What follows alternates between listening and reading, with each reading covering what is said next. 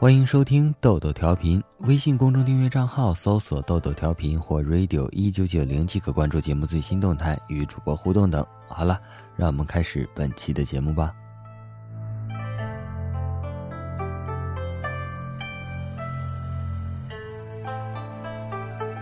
她并非凡俗女子，相反相当优秀，追求者云集，而她排开众人，毅然跟了这个男人。当时，男人一无所有，在一家工厂打工，收入不够解决两人温饱。为了男人，女人失去亲人，丢了工作。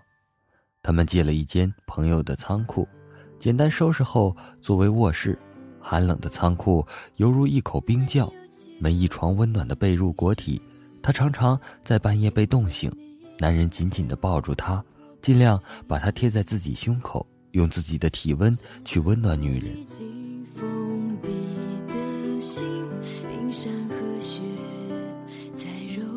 一天，女人从外面回来，神色恍惚，脸色苍白。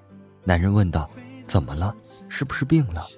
女人说：“没事儿，就是有点累。”之后，立刻兴奋地从口袋里掏出一张红色大钞，在男人眼前晃了晃，亢奋地说：“我们有钱了，去买一床温暖的棉被。”哪儿来的钱？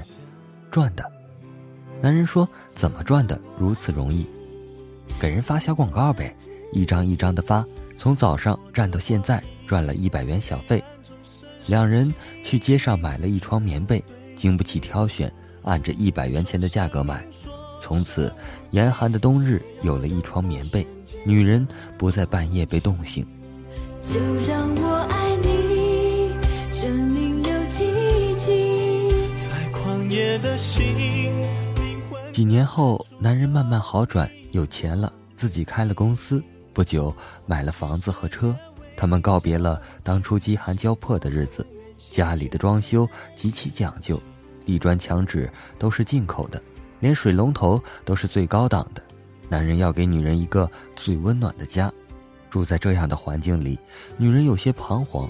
搬家时，原来仓库里的东西都扔弃了，而女人坚持留着那床棉被。几年来，他们一直用着，已经破了好几处。男人说：“扔了吧，再去买一床新的。到处都是高雅的东西，摆了这个障眼。”女人说：“不扔，这床棉被陪我们走过了多少个严寒冬日，盖在身上总是那么温暖。”男人摇摇头，不再坚持。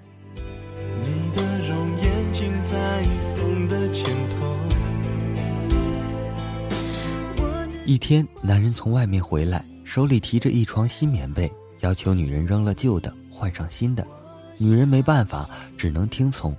从此退下旧的，换上新的。每天晚上，女人不再像往常睡得安逸舒坦，心里掠过一丝疼痛，常常在深夜，委屈的眼泪不知不觉沾湿枕头。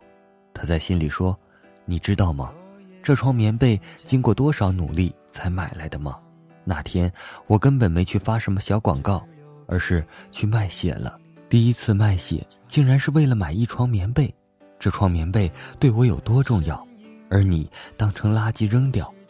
女人觉得男人不像以前那么爱她了，虽然盖着新的棉被，但没了以前的温暖。爱曾经来到过的地方。一次，男人去洗手间忘了关手提电脑，女人无意中发现。男人开了个个人博客，每天坚持写日记。在博客的一篇日记中，男人说道：“那天他从外面进来，苍白的脸吓了我一跳。为了赚够买一床棉被的钱，他竟然给人发小广告。那天晚上，我们睡在新的棉被下面，多么温暖！他从没有睡得那么安稳。无意中，我发现他手上有一块红肿，被针眼扎过。”发广告其实是他委婉的谎言，他跑去卖血了。这床棉被其实是他用血换来的。他的身体那么单薄。那晚我暗自哭了一夜，我发誓一定要出人头地，给他幸福。经过这么多年的努力，我终于做到了。昨天我也去血站，叫他们抽了血。我只想感受一下那细小的针眼扎进血管时那冰冷的疼痛。让我猝不及防，然而又是那么的幸福。我拿着钱去买了这床棉被，女人的眼睛早已模糊，原来她的心如她对他的爱一样那么细腻。寒冷的冬日，男人送她一床温暖的棉被，连着带来了整个温暖的春天。相信你还在这里，从不曾离去。像天使守护你。若生命直到这里，从此没有我，我会找个天使替我去爱你。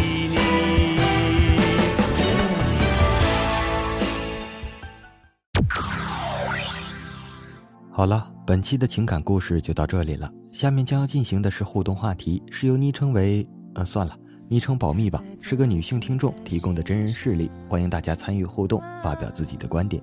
当然，我觉得这段文字给主播最大的触动却是了解异性的心理动态，对至今单身的男生反而会比较有帮助吧。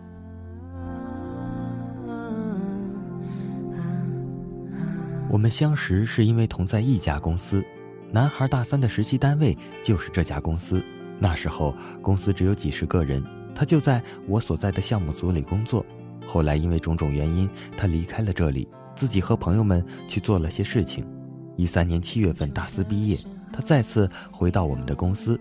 那时候我已经入职公司半年了，因为那时候我们一个在楼上，一个在楼下，所以开始我们之间并没有太多交流。只是在我看见他第一眼的时候，心里默默想：哎，我们项目组也能招到帅哥了呀。他不多话，但是笑起来很可爱，有个浅浅的酒窝。我们第一次的对话还是我发起的，因为加班很晚，大家都很累，我就问了一下：我们的项目是出现什么问题了吗？怎么还没下班？他很错愕地看着我说出了第一句话：呃，出问题了。你认识我？我很无语地回复他：“嗯，不认识，但知道你和我是一个项目组里的。”他有些不好意思了。之后电梯里一片寂静，因为我性格比较活泼开朗，和项目组里的人都能打成一片。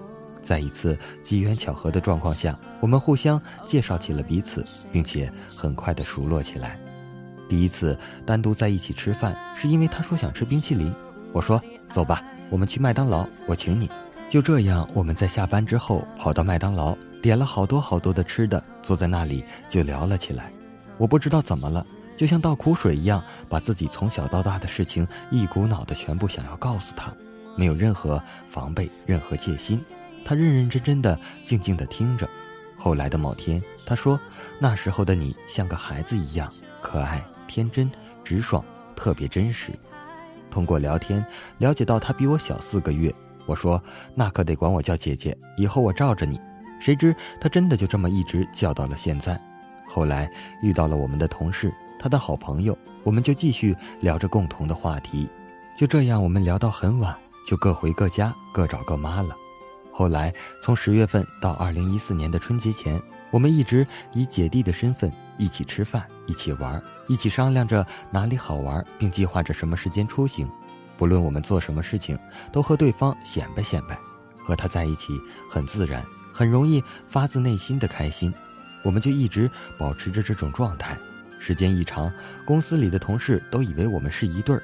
可是为了怕他反感流言蜚语，怕他因此会疏远我，所以我一直说我不喜欢比我小的，我们只是姐弟，因为他有女朋友。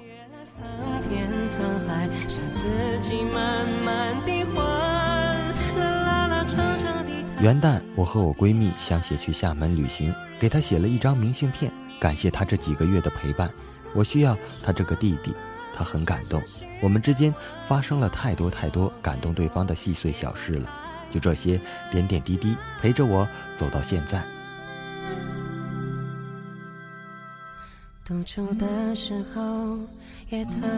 这次春节回家，一个人拎着沉甸甸的行李，凌晨赶火车回家。一路上孤单寂寞，没人说话。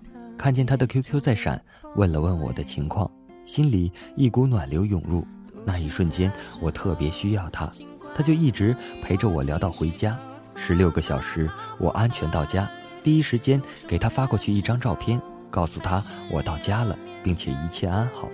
就这样，这个短暂的十天假期，我无时无刻不在 QQ 上挂着等着他的消息，只想知道他此刻在做什么。我发现，我开始慢慢的不再拿他当弟弟了，可他还是像原先一样对我好。但是我内心开始发生了变化。我在 QQ 上说想吃什么，他就会在第二天让他出现在我的眼前。在家伤心的时候，也是在安慰着我说各种各样的话，哄我开心。他和以前一样，没有任何变化。可我发现那时候我似乎已经离不开他了。我开始做梦，梦见我们结婚，梦见我们在一起，梦见我们有了自己的宝宝。在喧闹人群中有个我。可是现实中，我知道他有女朋友，还在念大三。我不想做一个可耻的第三者，所以我默默地开始疏远。虽然依旧挂着 QQ，看着他的头像，却强迫自己不要去发消息给他。那种感觉闷闷的，很难过。前几天我和他一起去吃中饭，吃着吃着，看着他我就哭了。我也不知道怎么了，我清楚的知道，我只是他朋友中的姐姐，他不会喜欢我的。今天看着他空空的工位，我想知道他发生了什么，却看着他的头像发呆，一个字也说不出口了。我究竟该怎么办呢？想走走还是想要走？今天即便我一直走，今天雨天没有停过，你一定要等我。想走走还是想要走？努力选择努力记得，不管世界有多辽阔，只要向着你走。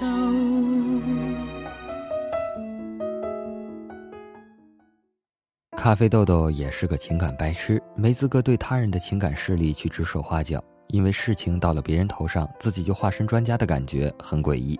事情就是如此，朋友们，如果是你，你会怎么做呢？欢迎在节目下方留言互动。本期的节目就到这里了，在最后是昵称叫 CXY 的同学定制的祝福，一首蒲公英的约定送给郑州市第二外国语学校的吴超同学。升到二年级以后，很高兴跟你成为朋友，你是一个白净阳光的帅小伙。我们聊天交流，你总能带给我很多温暖。我是个极度缺乏安全感的人，可是有你在，我很安心。还有每次我上课不想学习，但看见你在那边用功，我也顿时有了看书写作业的欲望。送给你一首你最喜欢的歌，虽然不能你去哪里我都跟得很紧，但是时光不老，我们不散。祝你考上一所理想的大学，还有每天都要开开心心的。